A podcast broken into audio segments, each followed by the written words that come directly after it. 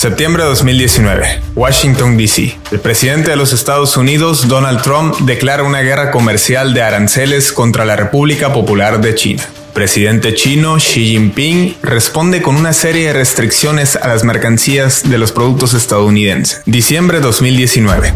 Se detecta un brote de un nuevo coronavirus SARS-CoV-2 en la ciudad de Wuhan.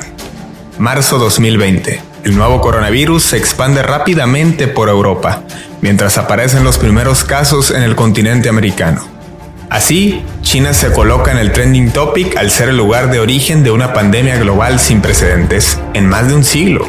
Las bolsas de valores caen mientras las acciones de capital chino se revalorizan a la alza. Es así como se sientan las bases para lo que los expertos en geopolítica llaman una nueva versión de la Guerra Fría. Esto es El Tablero, la Guerra Fría 2.0.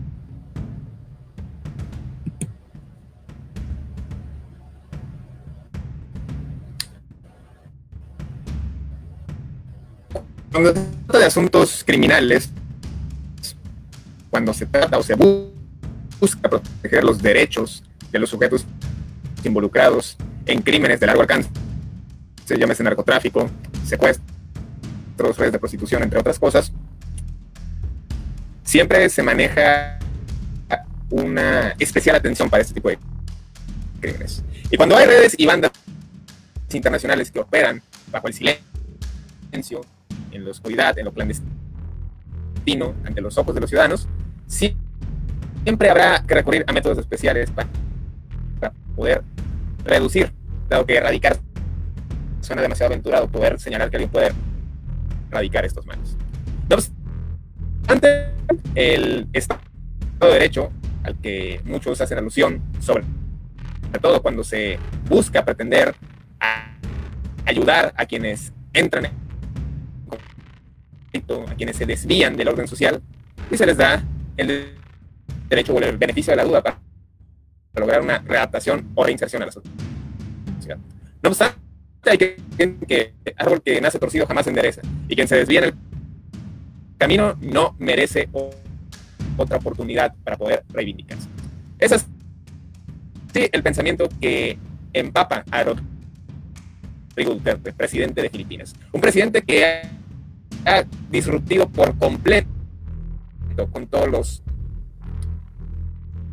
tipos, clases, géneros, métodos a los que estamos acostumbrados. Un presidente que ha sido muy tajante en su postura, que le ha ganado demasiados adeptos, quien goza de mucha popularidad en Filipinas y quien ha sido muy radical a la hora de buscar erradicar los problemas que aquejan a su nación, entre ellos el narcotráfico.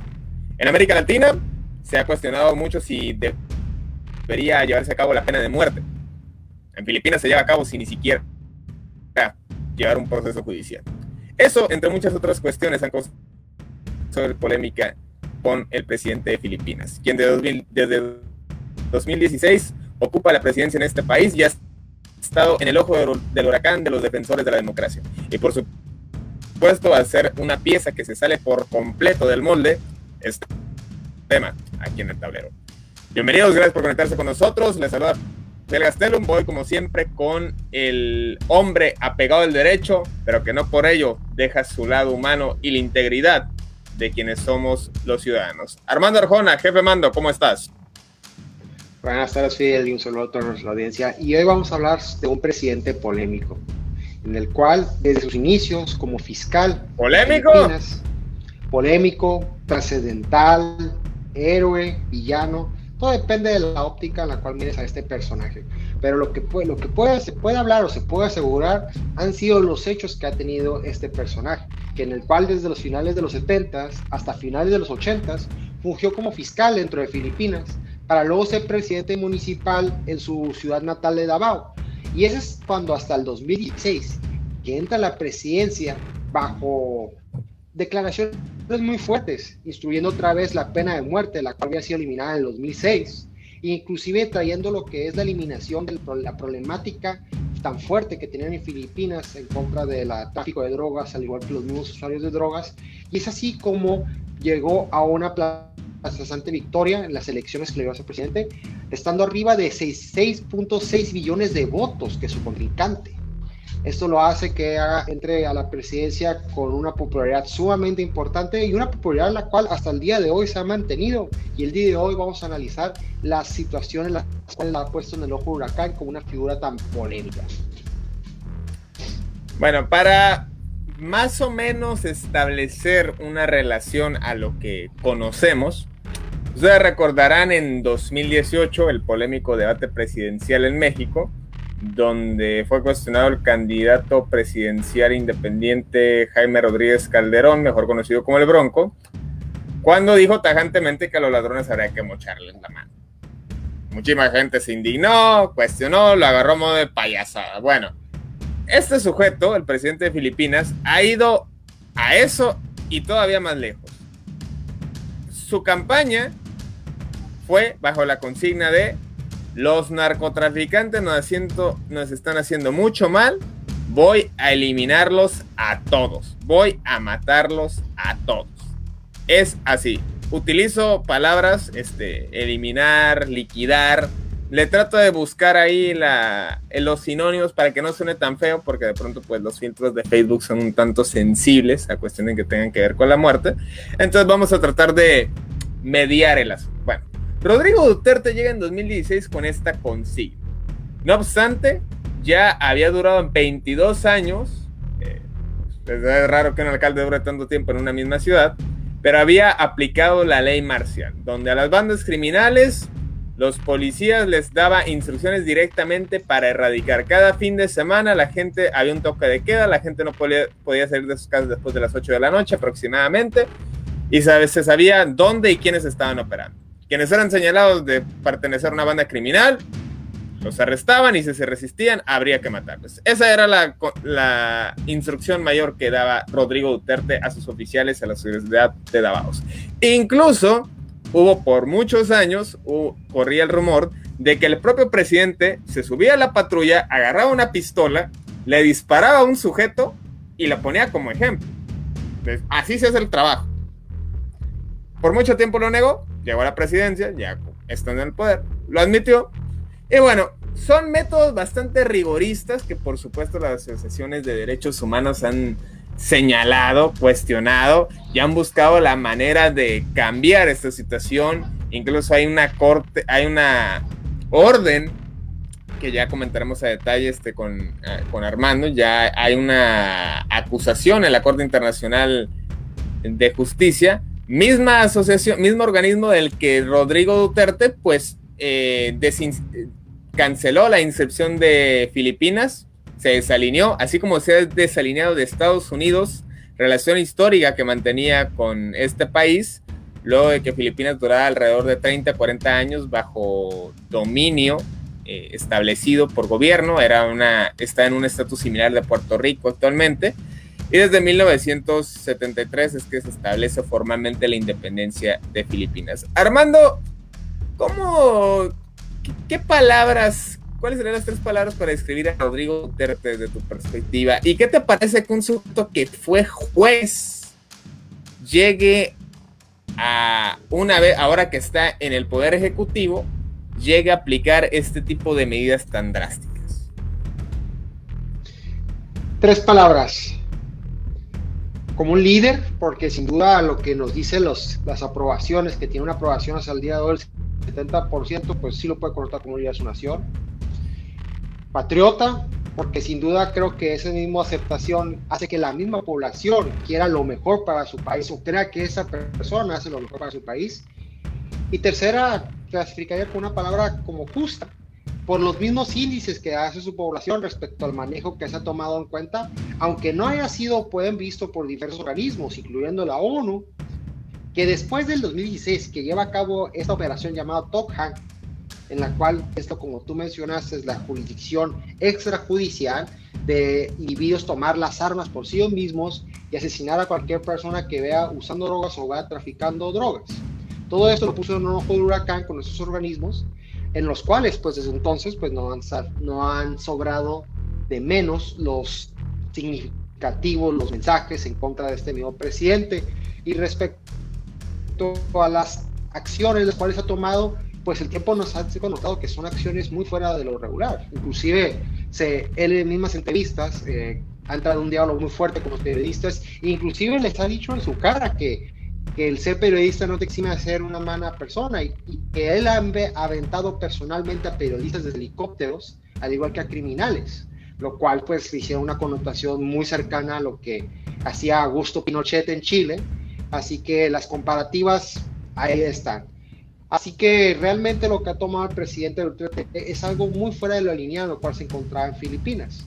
Sin duda, sus primeras acciones, encontrando la presidencia, cuando Donald Trump todavía estaba siendo presidente, parecer va a ser una relación mutua de respeto de continuación con su agenda diplomática. Inclusive Donald Trump felicitó al presidente Duterte por su buen trabajo en la problemática de las drogas, pero posteriormente a eso, y después del 2016, que empieza esta problemática con su gobierno, con esta cédula del, del Estado Islámico dentro de Filipinas, esta, esta cédula comunista del Estado Islámico, pues se vio envuelto en una problemática muy fuerte, porque tuvo que poner lo que viene siendo eh, la ley marcial o el toque de queda dentro de su país, y esto lo ayudó, o más que se vio obligado a la necesidad de tener un aliado estratégico más fuerte militar. Y es ahí cuando entra Rusia, para poder contrastar toda esta problemática y le proporciona todos estos armamentos, hace un tratado armamisticio militar en el cual pues se le hacían entrega de diversos fusiles al igual que helicópteros, tanquetas y diferentes eh, vehículos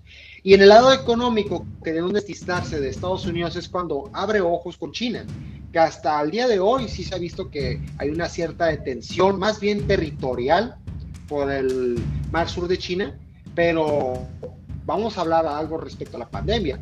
Las dosis que mayormente ha recibido Filipinas, las 12 millones, 12.6 millones de dosis que ha recibido en Filipinas, que son las más que ha recibido, son de la vacuna Sinovac, la vacuna china. Ah, bueno, que ahí, que, ahí, que ahí habrá que hacer un paréntesis, porque si estamos hablando hoy de Rodrigo Duterte es precisamente por sus, una de sus muchas declaraciones polémicas que hizo esta semana, donde básicamente le dijo a la gente, o se vacunan o los mando a la cárcel.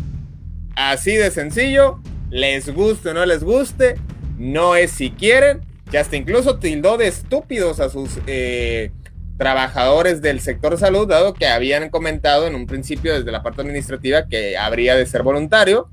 Se entera de esto, convoca una rueda de prensa y es ahí donde hace estas declaraciones.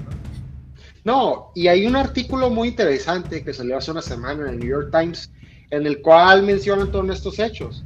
Pues declaran lo que es el 100% del mensaje que dio en estas tipo, no mañaneras, no aquí en México, pero él hace un programa cada semana, todos los lunes en la noche, dando informes y...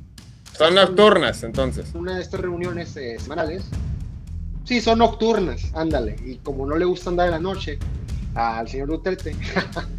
bueno, eh, respecto a estas declaraciones que dio, dijo que su país tenía que tener como obligación la vacuna, y más por la el, foco de, auge de infecciones que se ha vivido en Filipinas y diciéndole a la gente que si no quiere vacunarse, que mejor se vaya a países como la India, como Estados Unidos, donde ahí sí pueden escoger, pero que dentro de su país se tenía que vacunar todos si no es que quieren mano dura. Y cito textualmente lo que él dijo, no vayan a cargar la mano dura, porque es algo que realmente se necesita. Y en este mismo artículo eh, habla una líder que viene siendo de una barra de abogados de, de Filipinas, lo cual establece que esto es un acto totalmente inconstitucional, ilegal, que no se puede llevar a cabo. Sin embargo, su portavoz presidencial, su portavoz de la presidencia, es más ni menos que un abogado defensor de derechos humanos, en el cual estableció que dentro, ah, de, mira. dentro de las mismas funciones que tiene el presidente en, su constitución, sí puede llevarse ese tipo de este tipo de acciones por parte del presidente y ejecutarse inmediatamente sin que se apruebe una especie de ley. Así que la polémica, pues más vas allá, como quedan todas las polémicas que él hace, pues veramente verbales, y pues realmente nomás connota el hecho de que realmente está viendo un foco de infección, no ha recibido las vacunas que se necesita para cubrir el 100% de la población y no hay tanta población que se quiere vacunar. Y también menciona mucho que quiere llegar a un arreglo de 40 millones de dosis con la vacuna Pfizer connotando en el artículo que al parecer no se ha llegado a este mismo arreglo, no se ha cerrado este trato y por eso mismo se connota que ha aceptado tantos millones de vacunas por parte de la vacuna china Sinovac. Ahora, me llama la atención que ante tantas violaciones a derechos humanos que el propio Rodrigo Duterte reconoce, pues no le hayan caído sanciones, ¿no? Digo, ya sabes que sabemos que es la arma preferida de Estados Unidos y sus aliados. Entonces me llama la atención que no haya habido sanciones. Digo, supongo que Filipinas pues no pinta tanto en el plano económico como para tomarse la molestia de sancionarlos. Y bueno, eh, se le ha dejado trabajar, esa es la realidad. Eh, solo ha habido señalamientos muy por encima. Y bueno, el conflicto del diálogo social y del diálogo ciudadano pues entra en el poder que puede llegar a tener una organización criminal como para considerarse este, este tipo de medidas. Pero antes de pasar a eso, hay que evaluar algunos episodios. Durante el confinamiento también se aplicó ley marcial y así como las bandas criminales, nada más que un poco más mesurado entendiéndose la razón, Filipinas que tuvo una oleada fuerte de COVID-19 a principios de de noviembre del año pasado, estableció que los agentes de policía estaban con instrucciones de disparar a matar en caso de alguien que incumpliera el, confinamiento. Y para dar contexto, Filipinas es un país de 100 millones de habitantes en un territorio de aproximadamente 86 mil kilómetros cuadrados. Es decir, imagínense que todo México, la población de México estuviera encerrada en la península de Baja California. Es más o menos así la proporción. Además de que es un territorio dividido en 7.000 islas donde se hablan 3.000 idiomas. El idioma oficial es el tágalo, derivado del español y las lenguas indígenas de ese lugar. Además del inglés, aunque eh, coloquialmente no se usa, pero administrativamente es un idioma oficial. Armando, eh, ¿realmente qué juicio de valor le podrías hacer a las medidas de Duterte contra las bandas criminales que se han llevado a cabo? ¿Tienen alguna validez moral más allá de la validez jurídica que pudiera adjudicarse? Realmente tenemos que analizar el contexto con las personas que se encuentran en ese país. Para nosotros nos sería muy fácil decir... ¿Mande? Es lo que le dijo Obama, ¿no? Y, bueno, ya después, y un descalificativo además. no me acordaba de eso, pero un, un descalificativo muy mal. Muy pero, pero básicamente eso le dijo Obama, ¿no? O sea, tú, a ti se te hace muy fácil desde allá juzgar y, evaluar la situación cuando no sabes qué está sucediendo aquí.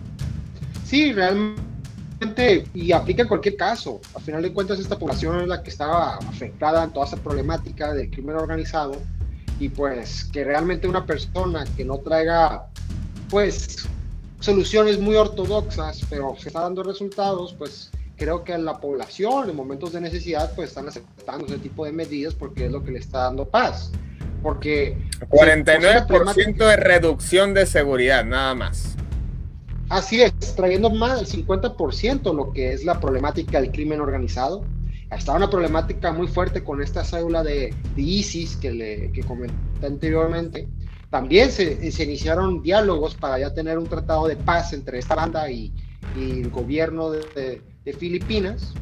También lo vemos por el lado de las nuevas alianzas que está forjando este mismo país, que como en una entrevista él mismo dijo que no es un país rico, simplemente es un país el cual pues quiere que se le trate con respeto. Al momento de que la entrevista le dijo que te puede dar los demás socios que no te da Estados Unidos, haciendo referencia a Rusia y China.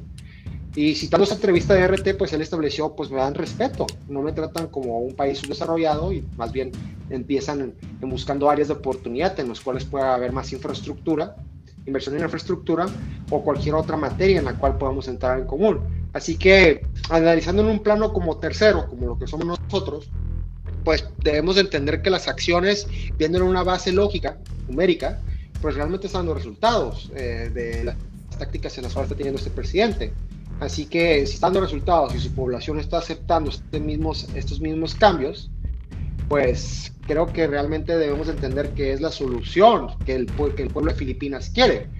De hecho, hay un reportaje muy interesante de la ciudad de Davao, donde viene este presidente, en el cual él les tenía todas sus eh, unidades de seguridad eh, ciertos criterios los cuales debía de cubrir. Y fue muy impresionante porque tienen una, hacen una prueba de cuánto tiempo llega de la ambulancia desde el centro de la ciudad hasta las afueras de la ciudad y es un tiempo menos de 10 minutos en base a las, al respeto que se le tienen a esos vehículos, las formas en las cuales maneja. O sea, hay un buen control, vaya, es lo que quiero establecer con, con los órganos de la, los órganos de gobierno, los cuales emanan de la misma presidencia municipal. Y, que, a fin de cuentas la, la finalidad de los instrumentos jurídicos es poner el orden. Y bueno, aquí quizá no se usan los instrumentos más habituales, por así llamarlo, pero pues parece que está prevaleciendo el orden, que era lo que se necesitaba en Filipinas, que pues hay ciertas similitudes con América Latina. Y más allá de presentar que si en México sería viable o en Colombia sería viable, imagínense con una de bases militares estadounidenses, ni así la hacen. Eh, hay un caso similar que podríamos hacer el comparativo, no sé qué opinas al respecto, Armando. El caso de Nayib Bukele en El Salvador, nada más que él, a diferencia de hacer ejecuciones extrajudiciales, él hace encarcelamientos en masa, no obstante que va de manera radical sobre los cabecillas de pandillas que tiene eh, debidamente identificados. Son dos figuras las cuales ambos tienen sus problemáticas de crímenes organizados. En Filipinas sería más bien el crimen es eh, meramente el narcotráfico.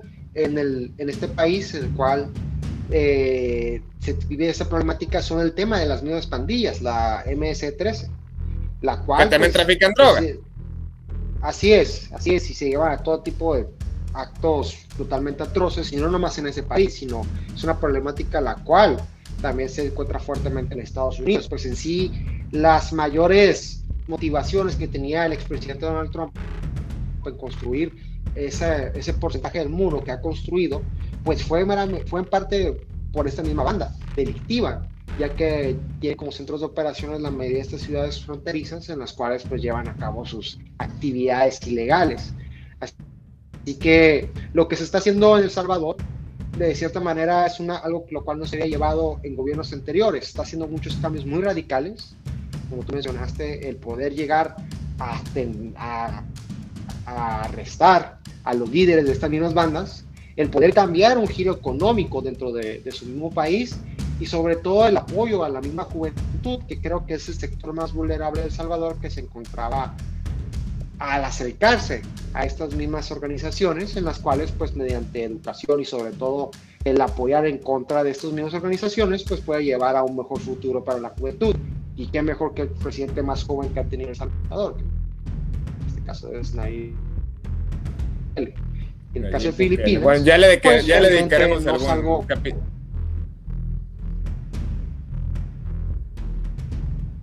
totalmente.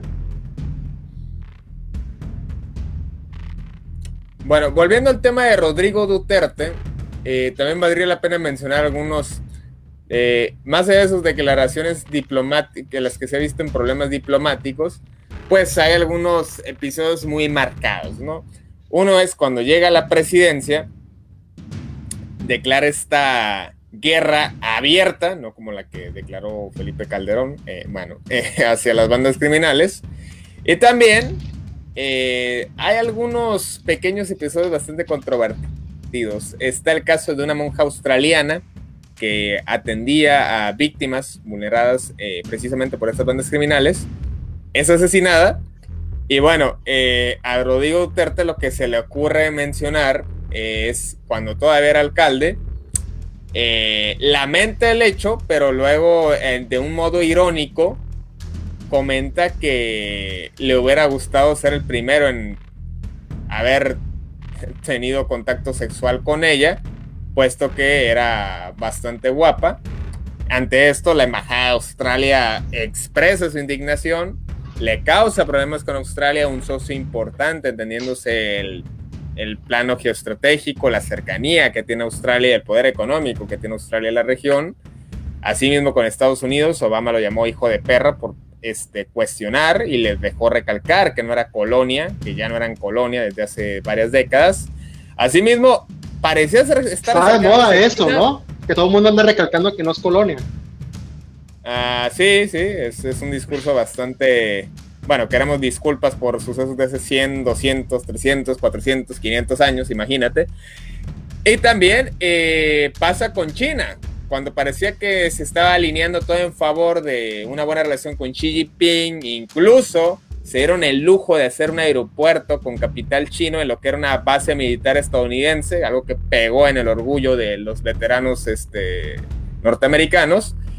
Pues pasa que se pelean por una fracción del mar y le dice, cállate la boca, eres un idiota, prácticamente es lo que le dice el ministro de Exteriores chino.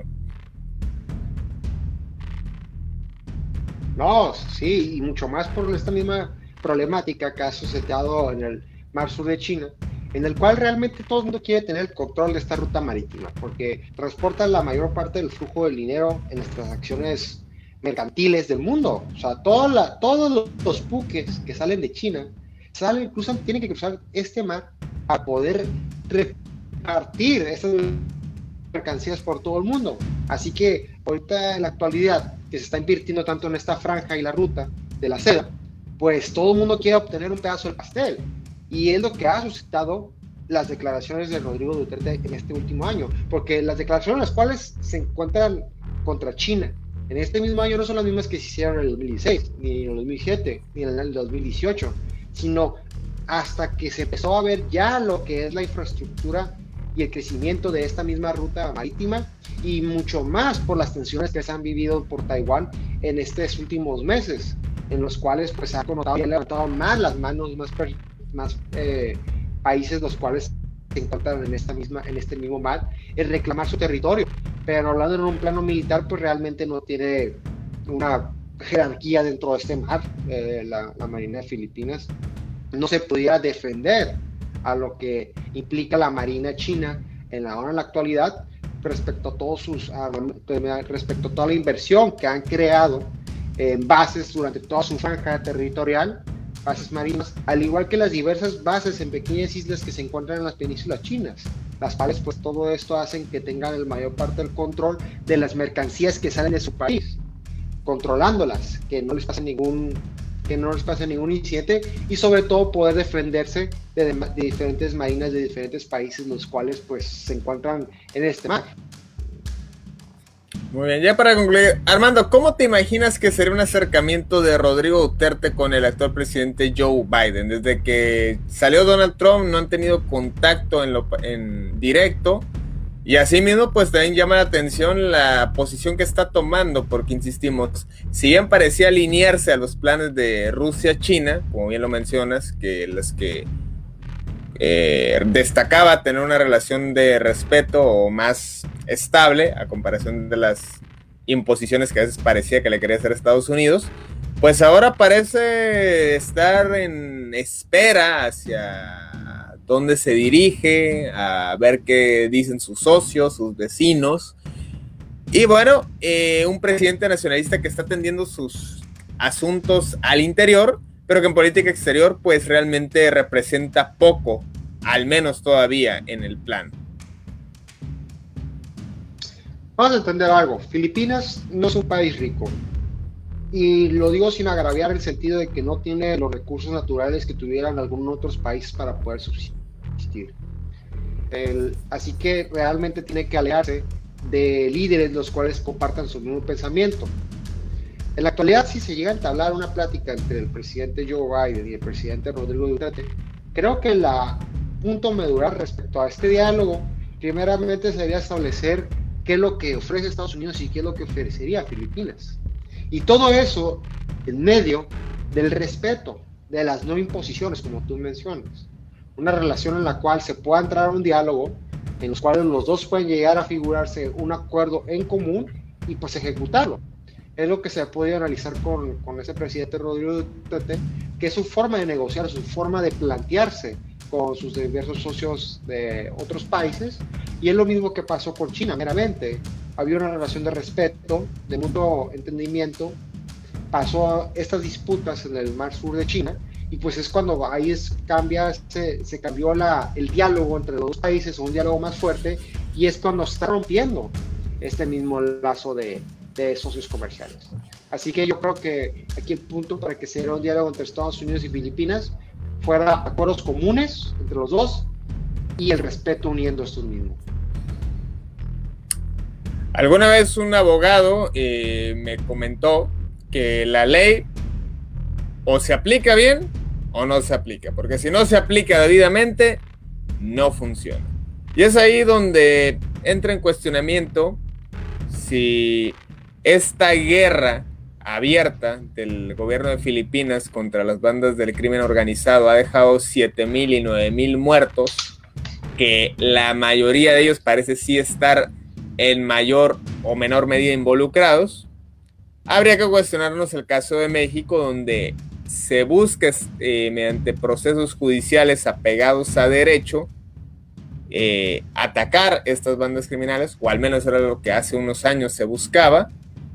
Y bueno, sabemos que hay una crisis por desplazados y por muertes de civiles involucrados, y directa o indirectamente, que asciende a casi 100.000 personas desde hace una década. Entonces, costo-beneficio, método, legalidad o no, eso se lo dejamos a ustedes para que se reflexione y también pues tratando de presentar lo, lo, bueno y lo malo de ambas partes, puesto que también estamos hablando de una cultura totalmente ajena, apartada, que eh, si bien hay similitudes culturales, más allá del dominio español que haya habido hace 300 años, tampoco es un país que comparta rasgos eh, profundos en los que podamos identificarlos. Lo cierto es que Rodrigo Duterte está rompiendo esquemas, rompiendo estigmas, rompiendo relaciones, pero sobre todo rompiendo los lastres que su nación está cargando por décadas y que hasta la fecha la mayoría del pueblo Filipinas aprueba. Así es, fiel, y vamos a continuar analizando todas estas acciones que se están viviendo en esta parte del mundo, eh, en el mar sur de China, y sobre todo sus repercusiones en base a las declaraciones que, que se dan entre los involucrados y sobre todo ver qué figuran en este tablero geopolítico de esos países. Y eh, independientemente de que si los encarcelan o no, si es voluntario o no, por favor, vacúnense. Hay muy poca disponibilidad, lo hemos hablado en distintos programas escasea en los países subdesarrollados, así que si en su ciudad, si en su país, si en su comunidad hay disponibilidad de vacunas, aprovechen, porque no están a la puerta, no es, cuesta mucho establecer fácil acceso a ellas, tanto económica como política y socialmente. Entonces, pues ahora sí que es un, es un capricho el no eh, querer vacunarse simplemente por temores infundados. Mejor prevenir, prevenir ante cualquier situación. Eh, hay cuatro variantes actuales del virus, así que es mejor estar preparados ante cualquier catástrofe, porque vaya que sí ha cobrado bastantes vidas, así que no viene al caso estar con ideologías o con posturas que busquen eh, alejarse o condenar, satanizar las vacunas.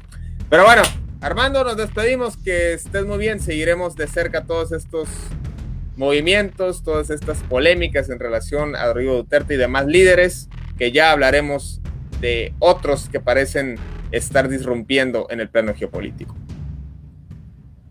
Así es, que continuaremos con nuestro diálogo, con nuestro trabajo moral y sobre todo trayendo la información más apegada a los hechos para que la población nuestros seguidores tengan un criterio más amplio de qué pensar o qué no pensar.